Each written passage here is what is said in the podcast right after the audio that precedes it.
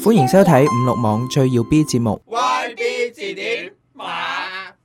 大家好，歡迎收睇最耀 B。鑒於今年馬年已經過咗一半，所以今日我哋嚟為大家做一個關於馬字嘅年終總結。我哋好榮幸咁請到自細騎膊馬、睇片睇有馬、經常中木馬、上 Q 冇密碼、着鞋着彪馬、買衫買斷馬、揸車揸寶馬、酒飲人頭馬嘅愛馬仕馬獨彪教授嚟同我哋講解下馬呢個字。 大家好，好高興見到大家。好啦，首先我哋嚟講解下馬年發生嘅大事件啦。六八帝而家嘅境況叫做。落馬、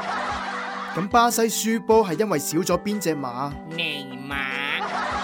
喺巴西輸波之後，巴西球迷望住片草地，咁呢個動作叫做草尼馬、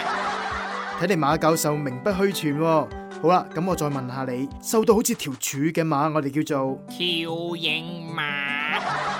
咁俾人拍扁咗嘅馬，我哋叫做二維馬、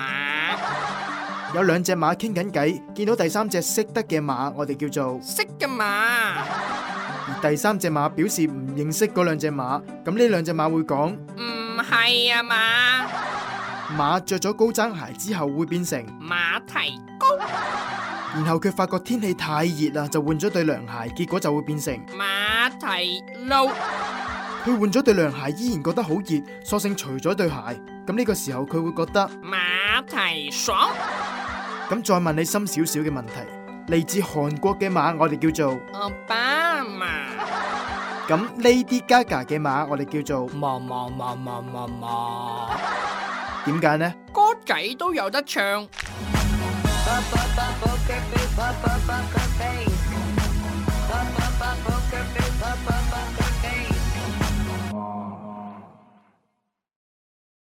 喺農村好忌諱跑馬比賽，係因為田忌賽馬，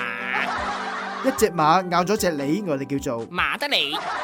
然而呢隻咬到梨嘅馬，居然喺黃海波屋企發現，咁我哋叫做。皇家馬德里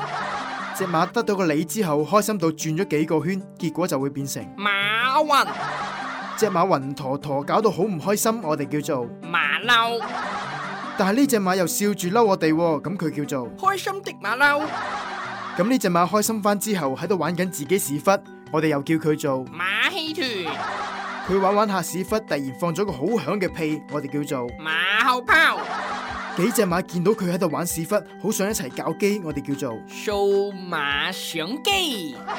咁呢個時候，福爾摩斯隻馬行咗過嚟，我哋叫做。福爾馬林呢隻馬識咗條女，我哋叫佢做。馬賽而一齊之後先發覺佢條女係嚟自非洲嘅，我哋叫佢做。馬賽克一隻到咗四五十歲嘅馬，我哋叫佢做。馬叔馬叔喺街上邊賣洋葱，但係經常俾人殺價，我哋會叫做。揮淚斬馬叔一個村莊耕田嘅牛都捉晒去打邊爐，嗰啲豬啊、羊啊、驢啊，全部攞晒去燒烤。村民正喺度煩惱緊，村入邊嘅莊稼到底由邊個嚟拉？有人話呢個時候應該係馬尼拉好啦，化學題，氫嘅溴化物係溴化氫，咁藤嘅馬化物係叫做馬化騰識得睇書但係讀唔懂文章，又中意飲牛奶嘅馬，我哋叫做馬伊利最後一條問題。中意食蘑菇，能屈能伸，中意扯旗，可以通渠，仲會踩到人哋龜縮，搞到細佬戴綠帽，採完花之後仲會打手槍，我哋叫佢做。超級馬里奧。好啦，由於我哋馬教授要過隔離場進行西遊下嘅錄製，我哋下期再見。